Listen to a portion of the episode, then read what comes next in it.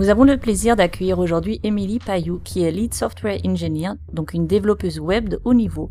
Elle développe des applications web et qualifie les besoins techniques de ses clients au sein de la société de conseil Faber Novel.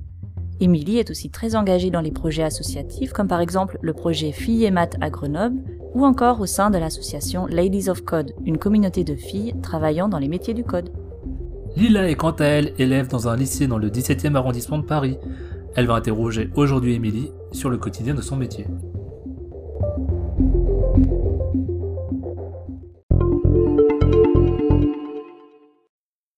Bonjour Émilie. Bonjour Lila. Pour commencer, pouvez-vous nous préciser en quoi consiste votre métier? Le métier de développeur, en fait, c'est ça consiste à écrire du code sur euh, un ordinateur. Et ce code, en fait, c'est des mots, un ensemble de d'instructions qui vont être écrites dans un programme. Un programme, c'est juste un fichier. Et ce fichier, ensuite, on va l'installer donc soit sur un ordinateur, soit sur un téléphone. Et si tu l'installes sur un téléphone, ça fait une application mobile. Si tu l'installes sur un ordinateur, ça fait plus ou moins un site web. Si tu l'installes sur une autre machine, ça fait un logiciel.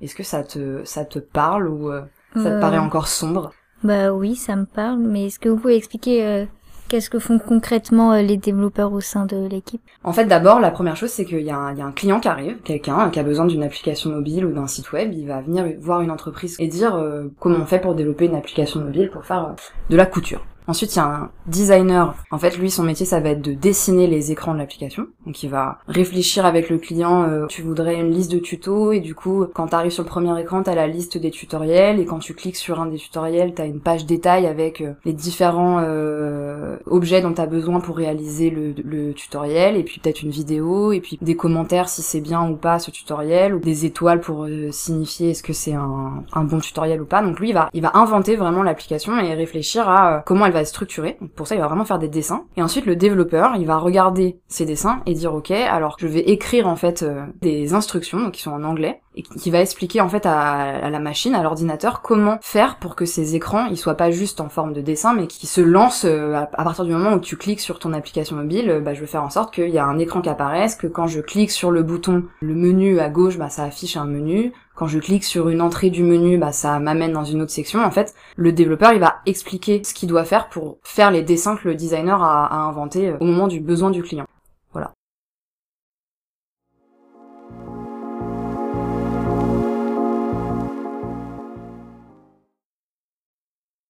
Quel a été votre parcours pour euh, parvenir euh, à ce métier? Alors, j'ai fait un bac S euh, spécialité physique-chimie, parce qu'à l'époque, je voulais faire vétérinaire, parce que j'a- j'adorais les animaux. Ensuite, j'ai fait une prépa scientifique, et à la sortie de cette prépa, je savais toujours pas vraiment ce que je voulais faire, et j'avais laissé tomber euh, l'idée du vétérinaire, mais j'avais toujours pas d'idée de ce que je voulais faire. À ce moment-là, moi, j'étais à fond euh, dans le cinéma, à fond dans, les effets spéciaux, je voulais un métier qui, se rapproche un peu de ça. Et j'ai reçu une plaquette euh, qui disait tiens c'est une école d'informatique. Il y avait une prof qui avait été interviewée dans la plaquette et qui expliquait ce qu'était son métier. En l'occurrence elle elle avait travaillé sur la représentation du mouvement des cheveux dans les dessins animés. Et moi j'étais là ah ouais mais moi je veux exactement faire ça en fait. Donc j'ai choisi cette école euh, comme ça. Là j'ai découvert euh, plein de matières différentes euh, l'algorithmie les réseaux euh, la cybersécurité les les problématiques d'interface homme-machine enfin tout un tas de matières que je ne connaissais absolument pas. Et ensuite à la, à la fin de la troisième année tu choisis un stage de fin d'études. Et j'avais un camarade qui lui était dans une entreprise qui faisait des applications mobiles et je m'étais dit tiens les applications mobiles c'est pas mal. Et depuis bah ça fait huit ans que je suis dans la même entreprise et que je fais des applications mobiles.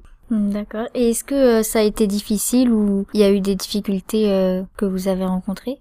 Quand tu fais une école d'ingénieur en informatique, t'arrives et t'es t'es à zéro quoi. Tu t'as t'as pas appris en prépa à faire l'informatique. Donc en fait, euh, tu reprends à zéro et t'apprends euh, comme si euh, on t'avait jamais parlé d'informatique de toute ta vie. Du coup, moi quand je suis arrivée le premier jour à l'école à Grenoble, les ordinateurs ils avaient pas de souris. Il y avait que un clavier, et un écran. Donc moi, euh, je me suis dit mais euh, comment on fait pour cliquer là? C'est ça se passe comment? Bah j'ai finalement appris. euh, j'ai au fur et à mesure t'apprends et t'as plus peur. Mais ouais, il y a des moments où j'étais confrontée à un monde que je connaissais pas du tout et où je me sentais un peu dépassée, mais très vite, euh, c'est des difficultés que tu surmontes, quoi. Et après, dans le monde du travail, euh, je pense que j'ai de la chance parce que j'ai rencontré finalement peu de difficultés. Ça, je dis pas que ça a été un, parcours euh, sans échec, mais j'ai toujours travaillé avec des collègues vraiment trop cool sur des projets passionnants. En fait, les difficultés que j'ai pu rencontrer, je les ai vite surmontées parce que ça me passionnait et que je trouvais ça hyper intéressant et, que ça me plaisait, quoi.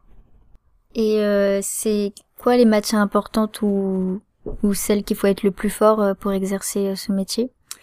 Alors là, il n'y a pas de secret. Euh, en général, c'est souvent les maths. En général, il y a quand même une bonne part de, ce que tu fais dans le métier de développeur qui est lié à des mathématiques. Donc c'est important d'être bon dans ces matières-là. En fait, aujourd'hui, maintenant, je me dirais que ce que j'aurais dû travailler quand j'étais au lycée, c'est l'anglais, parce qu'en fait, la plupart des échanges avec les développeurs sont en anglais. Le code que t'écris, il est en anglais. Alors, c'est pas tous les mots de l'anglais, mais il faut que tu maîtrises la base de l'anglais. Et donc, euh, déjà en ayant ça, euh, tu, peux t'en sortir en, tant que développeur. En fait, après, c'est plutôt ce qu'on appelle des soft skills, donc des des caractéristiques euh, qui sont pas forcément des matières scolaires où c'est mieux d'être par exemple d'arriver à collaborer avec d'autres personnes ou d'avoir une facilité de communication bah ça va forcément t'aider parce que tu vas beaucoup travailler avec d'autres personnes dans ton équipe. Voilà.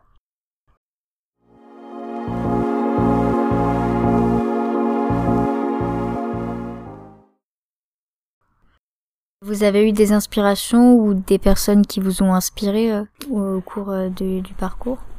Alors, moi j'ai été inspirée, euh, comme sans doute toutes les filles de ma génération, par par Buffy contre les vampires et, par et par Avril Lavigne ou des personnes comme ça qui, qui, qui faisaient partie de ma vie, mais j'avais pas à l'époque un modèle où je me disais tiens, je veux faire exactement ce métier-là. Par contre, à aucun moment je me suis dit je peux pas faire ce métier-là euh, parce que je suis une fille ou parce que ça me va pas ou parce que euh, c'est un métier de mec. Euh. ça m'est jamais arrivé de me confronter vraiment à ce problème-là et à me dire ouais mais en fait je suis pas à ma place quoi. Donc je dirais pas que j'ai été inspirée particulièrement par un modèle, par une femme ou un homme qui a fait le métier de développeur informatique, mais je pense que c'est un ensemble de choses de ma génération qui m'ont peut-être conduit à ne pas avoir peur à ce moment-là de choisir ce métier-là. Quoi. Et euh, vous intervenez aussi dans les milieux associatifs. Est-ce que vous pouvez nous en dire plus euh? Quand je suis arrivée euh, sur le marché du travail, j'étais la seule développeuse dans l'équipe qui était une fille et je me suis dit c'est quand même bizarre parce que bah y a pas de raison quoi a priori que ça se passe comme ça. Je pense que c'est ça qui m'a poussé un peu à, à, rentrer dans des associations comme Ladies of Code ou comme Women on Rails. Women on Rails, c'est une association qui fait ce qu'on appelle du mentorat. Donc du mentorat, c'est quand t'accompagnes quelqu'un pour euh, plus ou moins lui expliquer ton métier ou pour euh, l'aider euh, lui à, à, faire ce métier dans son quotidien.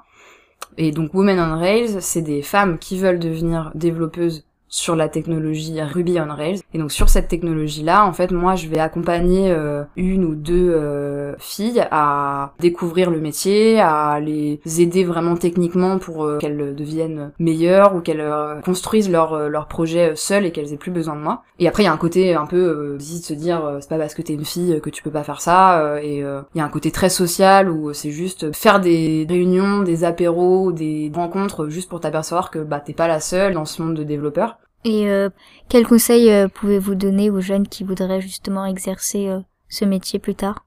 En fait, le métier de développeur, il n'existait pas il y a 30 ans. Il était, ou alors il n'était pas très clair, ou en tout cas il a évolué. En fait, le métier, il évolue tellement tout le temps. L'informatique, ça évolue à une vitesse, c'est vitesse lumière, quoi qui fait que du coup t'es toujours obligé de t'adapter. J'imagine que quand t'es boulanger, t'as pas des farines différentes qui sortent tous les jours, alors que quand t'es développeur, le, la farine elle change tous les jours pour le coup quoi. C'est vraiment euh, ce que t'apprends à l'école va bientôt plus exister. Il va falloir que t'apprennes autre chose. Et du coup il y a un côté il faut être euh, prêt à tout le temps se renouveler à tout le temps euh, apprendre des nouvelles choses et à tout le temps se remettre en question à tout le temps être un peu à l'affût de ce qui sort peut-être que ce métier finalement n'existera même plus. Donc c'est c'est un risque et en même temps c'est passionnant. D'accord merci beaucoup. Eh ben merci à toi